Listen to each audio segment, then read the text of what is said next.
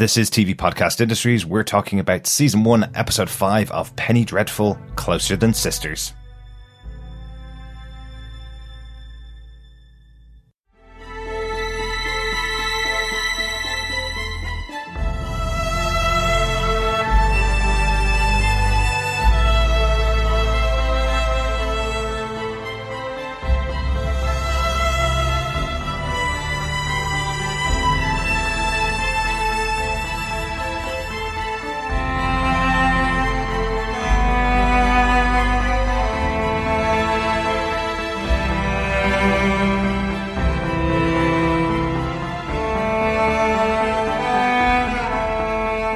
Welcome back, Penny Faithful. This is T V Podcast Industries, and we're talking about Penny Dreadful, Season one, Episode five, Closer Than Sisters. I'm one of your hosts, Derek. Hello there, Penny Faithful. I am one of your other hosts, John. Welcome back on our rewatch of Penny Dreadful. Yes, another fantastic and mesmerising second half to Penny Dreadful. Um, I think certainly for me, there were things that I actually liked more um, in this rewatch. I think the first time I watched Penny Dreadful, I always thought that the second half of this season was actually slightly weaker than the first half, right. Weirdly. Uh, whether that was just because it delved more into just the relationships of Malcolm, Vanessa, and Mina and their families, mm. I'm not too sure. But this time around, um, for sure, I think it absolutely is as good and holds up with uh, the first parter that we we looked at there recently. Yeah. So um, yeah, this was this was really good um, for me. Absolutely. Uh, just a reminder, the way that we're looking at these episodes, we're going to be releasing each episode individually on our Patreon feed over at patreon.com slash TV Podcast Industries. Then these big ones, these uh, t- these four or five episodes that we're talking about, we're releasing them in our main feed at tvpodcastindustries dot com. We're going to be talking about all of the episodes from Season one to Season three. That's a total of twenty-seven episodes. I'm going to have all of those out on our feeds by the time the fourth season of Penny Dreadful, Penny Dreadful City of Angels, is released at the end of April. Now, there's not supposed to be much connection between this series of Penny Dreadful and the new series. In fact, there is an actor that appears playing a different character in the new series, uh, and he was originally in the first series. Rory Kinnear is coming back for Penny Dreadful City of Angels, but playing a different character, we understand. So there's probably not going to be a huge amount of connections between these three seasons, but I suppose hopefully the vibe of the show will carry on, as it's the same producers and the same people behind the show, with John Logan, who was the showrunner for this show, also writing and creating the second show, uh, Penny Dreadful City of Angels. So uh, that's what we're hoping for, is kind of get the, the vibe of these first three seasons so we can take that on with us into the next show. Absolutely. I mean, certainly the the mythical horror folklore kind of element of this uh, looks like it will feed through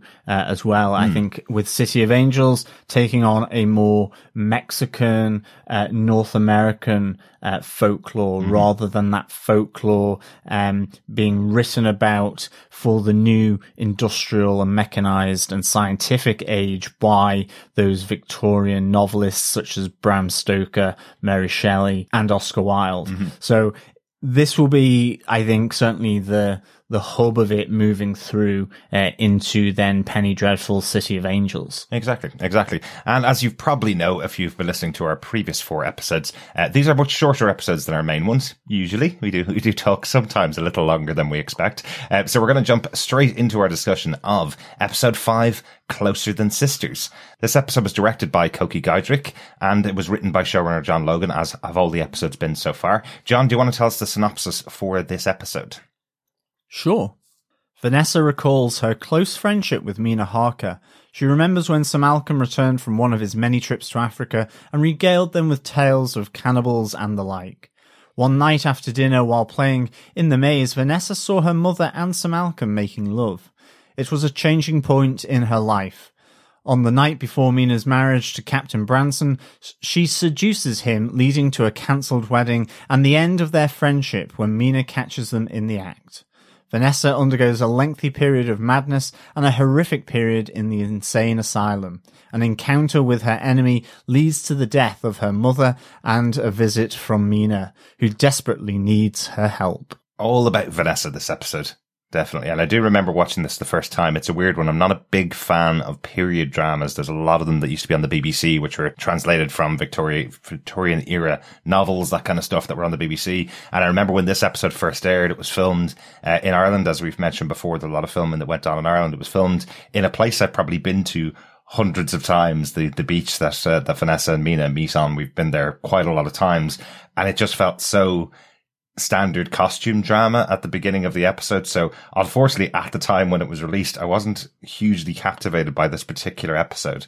Now looking back, and I think you mentioned it earlier on, John, now looking back on this episode, it's so formative and so important that you have an episode focusing on how Vanessa, this mysterious of all mysterious characters in the show, how she became what she is, I suppose. So, uh, so I think at the time, because it was on T V and there were ad breaks in it and all that kind of stuff, I think I probably watched about fifteen minutes of it and went, eh, maybe this episode isn't the greatest of episodes. But now looking back on it, there's so much interesting stuff happened. Definitely. And, and I think it it's not just Vanessa and Mina, it's the Ives family and it's the Murray family and uh, and everything uh, around that. You know, the, there's a really nice moment um, where uh, Vanessa talks about the gates of our two houses were always open until they weren't. Mm-hmm. You know, there is a rupture that occurs between these two families, that that their children play together, their parents socialize together, yeah. and there is a rupture here.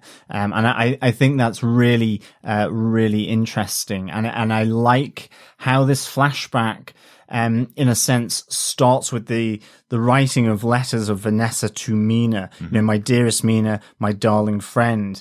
And it closes with, um, her sealing up the letter and putting it into a trunk with a whole range of other uh, letters as well. You know, this flashback is as a written letter from Vanessa to Mina, mm-hmm. which the letters are never posted. Yeah. Um, and I, I found that really, uh, really uh, nicely done, as well as it starts on the beach and ends on the beach. You know, at the beginning, it's these children along, you know, Vanessa, Mina, as well as Peter, mm-hmm. running along the beach, carefree, fancy free in that sense. Um, and then by the end, it is Vanessa, Um, after her period of madness and illness, as, as the doctors believe, mm-hmm. walking along that beach, being visited by an image of Mina, who is then kind of dragged away from her subconsciousness. Yeah. Um, so th- th- there's some nice bookends to this episode, which is ultimately a flashback episode. Yeah. Uh, and I, I really,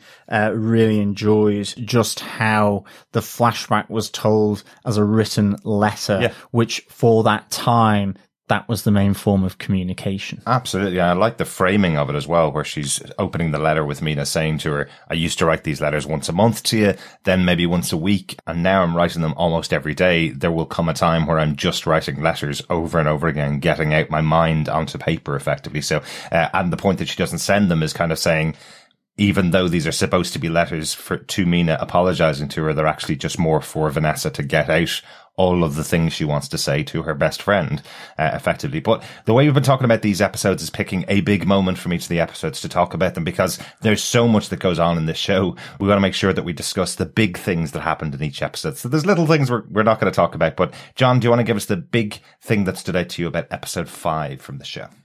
Yes, I will begin it with a quote. I whispered and something listened, mm. uh, says Vanessa. It, it, it is the madness of Vanessa. This is what her family, this is what the established medical um, community believe at this time, that she is descending into madness, mm-hmm. uh, that she, you know, she is sent to an as- insane asylum uh, for treatments and so on. I love that the medical practice at that time is that this is a mental illness with a, a physical manifestation. Mm-hmm. But ultimately, as we move through this episode, we realize that there is a curse um, to Vanessa, that she's not simply having a breakdown because of these complex interactions that we've seen throughout this flashback between her and Mina, between her viewing Sir Malcolm and her wife uh, in the throes of passion within the maze. Mm-hmm. Um, it is that um, she is cursed. She has, um, in various acts, has whispered and has let something in. Something has listened to her and has effectively possessed her here. This is a, a foretelling, effectively, of what we see in episode seven. Um, but it plays out as an illness, um, uh, as a mental illness, mm-hmm. uh, within this episode. Um, and I, I really, really enjoyed that contrast between what the outside is, is seeing of her and what she is then experiencing. I think that's a really good uh, aspect to this. Yeah, absolutely. It seems like Vanessa's power is to kind of open the door between our world and the afterlife in some senses, or whatever way you'd like to describe it. She's praying to God for forgiveness for something, but God's not listening anymore, but somebody else is, is kind of the way it's, it's played. She's kind of opening the gateway to a spirit world and letting in something else to possess her, um, is what seems to happen earlier on in this episode. So I think that's a really interesting way to play it. You know, they're trying to kind of talk about the religious aspects of Vanessa. We see her praying many times uh, throughout this series, but it seems like her fervent prayer is so powerful that it's opening the gateway. Yeah, absolutely. And again, it, it's what's the trigger point here? Is it um, her sexual act with Mina's um, husband-to-be, Captain mm. Branson, in in the conservatory, or, you know, the moment where she kind of faints effectively uh, or blacks out is, is when that door, uh, that gate between the two houses of, of Ives and, and Murray mm. is shut in her face by Sir Malcolm, after um, everything has has come to light, that yeah. she, that Captain Branson has been sent off because he was effectively having sex with with Vanessa, and Mina caught them. So I really found the intensity of it all fascinating for a flashback. And yeah. ultimately what we get after she's come out of the, um, the mental asylum, which, quick little sidestep onto that, the, the Banning Clinic, um, I just thought was beautifully shot. The, the starkness of the tiles, the whiteness, everything about it, it really does play to your notion of what a insane or mental asylum is. Um, you know, people doing unspeakable things, in a sense, to a human being mm-hmm. out of medical practice. Um, and of the time, we have that hydrotherapy where she's effectively hosed down. Yeah. Which, um, certainly I could use that sort of to wake up in the morning. Um, after her ice bath, and then the, then the, the, um, hose being shot at her full blast. Yeah, exactly. Yeah. Like I'm, I was surprised an arm didn't fly off with the power of that hose. Like definitely. And, and then you get this lobotomy where mm-hmm. they drill into her, um, into her skull. Yeah. Um, I, I think if I remember rightly, so certainly back then the, the medical notion was that they needed to relieve pressure mm-hmm. from the brain as well. I've and that's that too, yeah. why they were kind of, that was part of the reason uh, why they did it. Yeah. But ultimately, we get this first sense of a a deeper, more um, sinister curse or, or possession when, uh, and I really enjoy this, when Vanessa starts to recount, I suppose, the past questionable exploits of the doctor who is consulting with her and with her family, Doctor Matthew Benning, mm-hmm. uh, where she starts talking about his past exploits in Africa. Uh, it seems like that was um, a, a fairly questionable time, probably doing untold kind of nastiness to the local inhabitants. Uh, and this is where, um, you know, he immediately sort of gets her into the, the different treatments that are so brutal. Um, and you kind of then question his medical judgment. Is this to effectively shut her up because she is privy somehow to his his um sort of hidden past mm. uh, through this possession? Yeah. And this moves through back to her home with her mother, um and you really then are, are left with no doubt when you think she's being visited by Sir Malcolm Murray, mm-hmm. and then you get those dark demonic pupils uh, that come in. You know, he isn't uh, as he appears to be, um and it's not Malcolm. It's, I think she quotes him as the serpent. Mm. I think Timothy Dalton is absolutely excellent here. Um, you know, he, he's talking about the sight beyond this world, drawn to the, that she is drawn to the deep ocean, the dark whisper, and that yes, darkness was spoken, um, and Vanessa listened to it. Yeah. Um, he, and he, he gives a nice reference to Keats's ode to um, the Nightingale, which effectively is about rejecting optimism, and it explores the transience and mortality of, of, of death, the experiences right. of death. And um, so, you know, it, it's very much about death, um, depression, all these negative elements about human existence leading to mortality, mm-hmm. uh, which is really interesting. What I read was that this idea of negative capability, where you, you actually, um, to achieve an artistic high and to progress the artistic nature of the work that you're doing. So this was for Keats. You forget about the philosophical coherence of what it is that you're talking about. Right. So it can seem improbable or yeah. in, illogical. Yeah. And in a sense, that's what they're saying about Vanessa. That's happening to her, that's yeah. happening to her mm. as well. Yeah. Um, she's going into this negative space mm-hmm. and no one outside can understand what she's doing, but there is some kind of, she's touched by something, um yeah.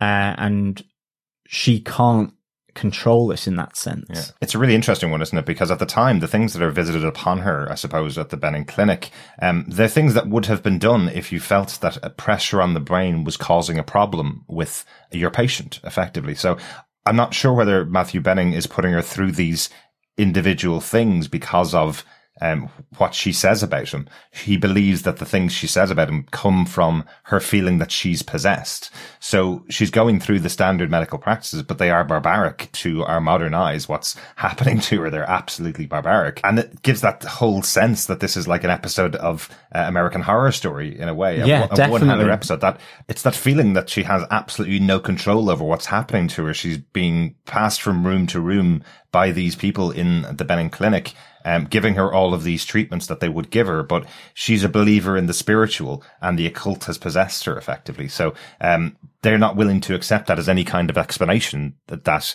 this is happening. They just believe it's a pressure on her brain. So they're going through all of these processes. What, what I love is the end result of the whole thing, because it hasn't cured her of anything, because they're not treating what's actually happening to her. She is possessed here. You can't treat possession with these medical practices. What the end result of it is, her mother comes in and sees her absolutely being possessed and dies on the spot because she's seeing something that is absolutely impossible happening in front of her eyes. So yeah. that's the death of her mother. I, I love how that plays out, because there's nothing that her mother could have done. Her mother is, is very good uh, to her. She's trying to go through all the proper channels to solve this thing, this problem that she sees in her daughter. Um, but the one thing she didn't possibly envisage was what's happening to her is a possession, and it needs to be dealt with by maybe an exorcism or by something within the occult that might have sorted this out for her daughter. But there's no option that her mother would ever have sought that, and it ends in her death. Yeah, I mean, it, it's really shocking, that moment mm-hmm. where is she writhing because she's being possessed? Or it, I immediately felt, because it precedes um, Malcolm Murray there, and realizing that he is this dark creature that is uh, about to possess her, that, yeah. that it's a, a, a sexual yeah. element. Um, and so that there is, you know, a lot of ghost effing effectively going on here, um, which effectively shocks her mother to death in, yeah. in that sense. Yeah, um, but certainly, yes, everything uh, leads to Vanessa's mother dying. And again, it's another point of contention mm-hmm. here uh, within her own family, but also with the Murrays. Yeah. Like, it's so sad, you know, she's left alone once again by, you know, it seems like her father is very standoffish about everything that's going on. It's her mother that takes her to the doctor. It's her mother that wants to hear all of the information the doctor has, because she's the one trying to save her. Her father doesn't seem to be very present at all in these situations, no. and these discussions at all. He's downstairs asleep, isn't he, after having too many drinks, while her mother comes upstairs to visit her and leads Peter into the house. Everything that's being done is through her mother. So, um, so when she dies, surely that's a massive loss for Vanessa again. Again, another very sad moment for her. Um, my major point for the episode is probably the other side of it, just because they deal with the early relationships of all of these characters that you've kind of heard about a lot. Um, you've heard about Mina multiple times, and you've only see her, seen her um, in this present, I suppose, where she's been captured by the master and with the vampires. So seeing the three of them as young kids, uh, Mina, Vanessa and Peter, you mentioned the uh, the walk on the beach at the start where they're all quite innocent, but it even opens with that idea where Vanessa's going, I think we should hop in the ocean and swim as far as we can possibly go, and Mina being scared about that. Mina uh, not as adventurous as Vanessa. Yeah. Um, And as well, we see Peter's also not as adventurous as Vanessa. So it kind of harkens to that idea that Vanessa is the daughter that Malcolm should have had. She's not just the daughter Malcolm should have had. She's the child that Malcolm should have had. She's more adventurous than Peter, and she's more conscious of the world than Mina. Yeah. And she also has this dark side to her, which is what Malcolm deserves for all the horrible things he's done in the world. That's how he meant it as well. well. So yeah. She has all three of those pieces altogether. No, I, I think that kind of element uh, really comes out in the infidelity of Malcolm mm-hmm. with Missus Eves in, in the maze as well. Uh, and then it's reflected with Vanessa having that infidelity of sorts with Mina's husband-to-be, oh, yeah. because he they're getting married the fall, the, the day after, but yeah. Mina catches them. And that links part of this notion that Vanessa is the daughter that he deserved as well, because mm-hmm. they are in effect doing the same thing. As you say, Malcolm's darkness is hidden away by the fact that he does this abroad. Yeah. Um, whatever that may Except be to, to, to local, um, to the, the local indigenous people that he, where he's exploring. Um, whereas, Vanessa's is w- internal in, yeah. in, in a sense. But isn't Vanessa trying to punish Mina for finding someone, almost? Um, she's found a kind of perfect life that's laid out in front of her, and Vanessa's kind of hasn't gotten there, and she tries to approach Peter to go to that life that they're supposed to have together, but Peter's having none of it. Um, so is it just her trying to punish Mina because Mina seems to be going down this perfect path because there's a darkness in Vanessa? Yeah, I, I think there's an element of that. I mean, I, I think the great thing about this this concept of the gate between the two houses and it being bookended by letters is that between all of this, what we really get is a massively complicated relationship between all these people, um, and in particular between Vanessa and Mina, where, yes, they are best friends, but at the same time, yeah, I, in my notes, I kind of put, there's an envy. Uh, she's jealous of yeah. Mina for getting um, the... the captain, in a sense, and about to get married, and, and her advances to Peter, um, you know, she tries to kiss him and he, he kind of recoils away, uh, you know, and Peter's seen as weak. Yeah. Mina, who as well, Vanessa may think of as weak compared to her, mm-hmm. um, has gotten this, um, very sure of himself captain of the, in the British Army. Mm-hmm. Um, and so th- there is a jealousy, there's an envy, um, as well as that they love one another, and there is, um, a best friendship there between them. Yeah. It, it, it's so kind of complicated, and these things actually happen. And that's one of the things I loved about this, is that all those things can be true at the same time. Yeah. And it doesn't mean that they're not friends. Um, it, it's just, it's very, very, uh, complicated. And so, yes, I, I would definitely agree with you there as well. I think with Missus Ives and Malcolm, and then what happens with Captain Branson, that's just again, another indicator of, of this kind of reflection of Malcolm and, yeah. uh, and Vanessa Ives, which, yeah. I think is just really, really uh, well written. It's so good. It is, absolutely. And, and you know, we should absolutely mention here as well, it's a bit of a light touch in the show, and it's one of the things I don't really like about the show, it's, but it's a standard at the time. There is a read on this that Vanessa is in love with Mina, and she's not jealous that Mina has found the perfect life for herself, that Vanessa's jealous about being left behind by the woman that she loves, effectively. Um, it's also read into this as well that Peter is spurning the advances of Vanessa because he's gay as well, and you're supposed to read that in as the audience. It's one of the things that I'd never really enjoyed on T V over the last ten years, is where the audience has to make up their own mind whether the character is a gay character or a lesbian character. They put out these ideas, and you can make your choice as to whether Vanessa is just jealous of the fact that Mina's going to be living in this perfect future exactly as she planned. Captain Branson is a man with a mustache exactly as she wanted when she was thirteen years old. That's who she's going to get married to. Is Vanessa jealous just because she has the perfect life and Vanessa doesn't think that she's going to get that? Or is Vanessa jealous because she's in love with Mina and feels that that's the end of that relationship? Um, the name of the episode is Closer Than Sisters. You know, could was it supposed to mean that these two were supposed to be partners or not? And it's left open for you in shows like this over the last ten years. We're finally getting shows where you do have characters who are absolutely lesbian characters in love with friends, and those actual discussions are happening. But at this time, it feels like it's just left open. There's that rather read of it that potentially the reason why Peter is so weak, as described by Vanessa, and why he spurns her advances is because Peter's gay. Um, I don't like that it's just left open to the audience all the time. That always seems to happen in these shows. Um, it's mentioned about the fact that when Peter goes off with his father, he's he's a weak boy trying to prove to his father that he's good enough for him. And the read on that could be that Peter's gay, but it's just not on screen. Yeah, absolutely. Um, that's in there. But to back, back to my main point from the episode, the the piece I feel is used so well to show the differences between each of these three characters, between Mina and Vanessa and Peter, is they're dealing with taxidermy. All three of them are involved in taxidermy, something that none of us practice now. We have T V and video games now instead. Uh, but I like that, you know, it's described that Mina deals with the basic. Mina deals with just the normal stuff, stuffing squirrels and normal things that are going on around the garden. Peter is constantly critical of his own work, regardless of Vanessa saying that it's really good work.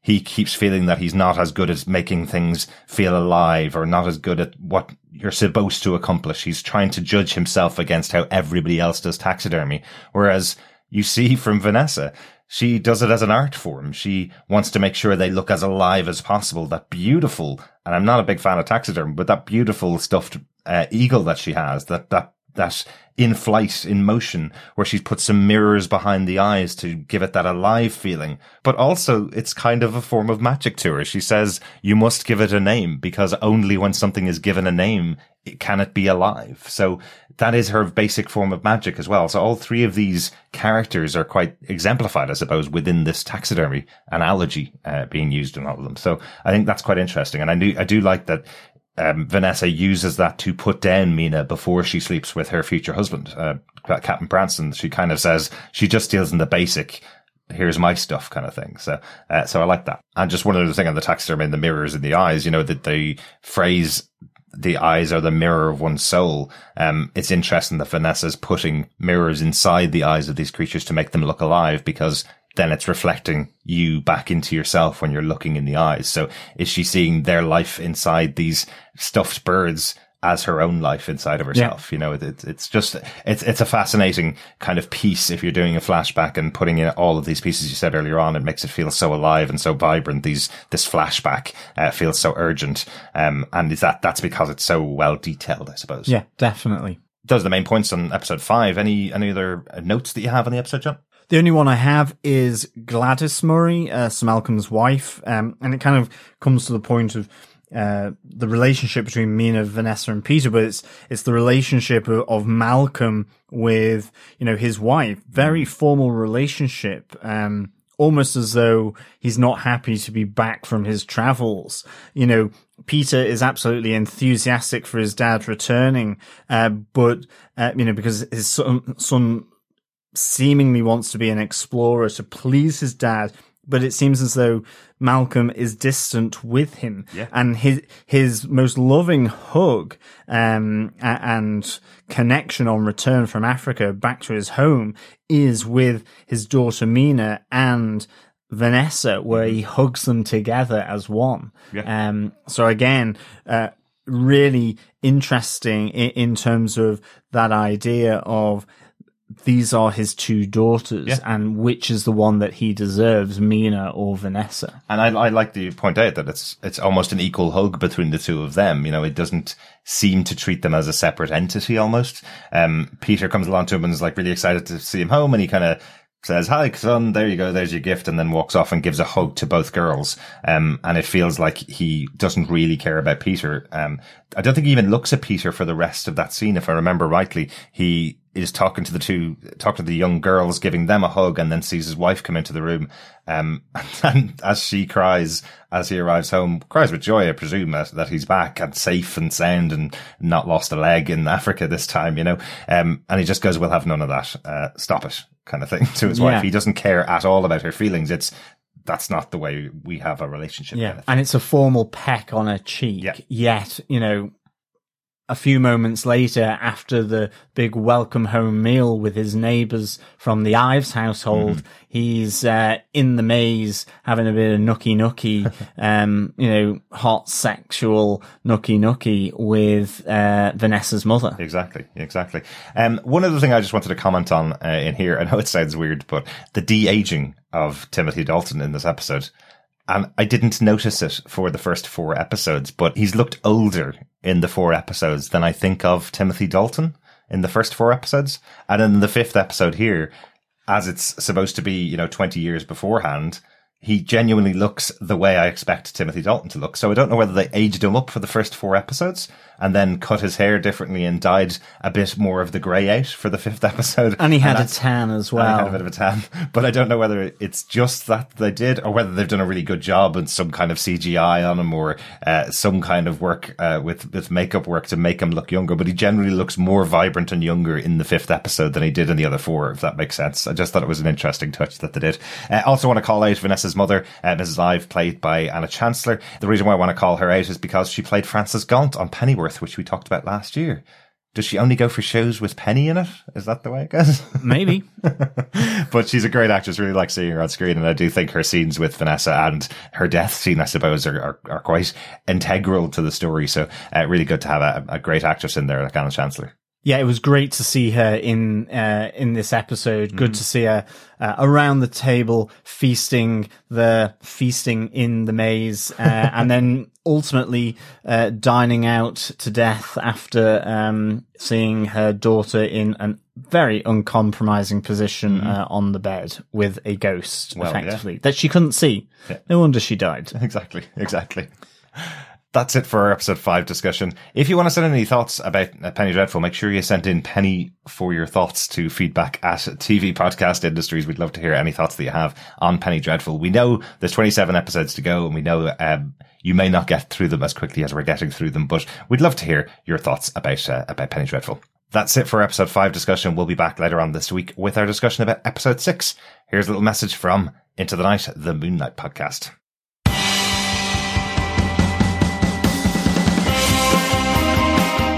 Hi, I'm one of the high priests of Conchu Ray, and I have the sacred privilege of providing you, the loony listener, with a podcast honouring Marvel's very own Moon Knight. So join me and a host of others at Into the Night, a Moon Knight podcast.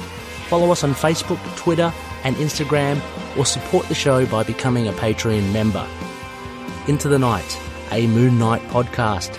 It's time to get your Conchu on.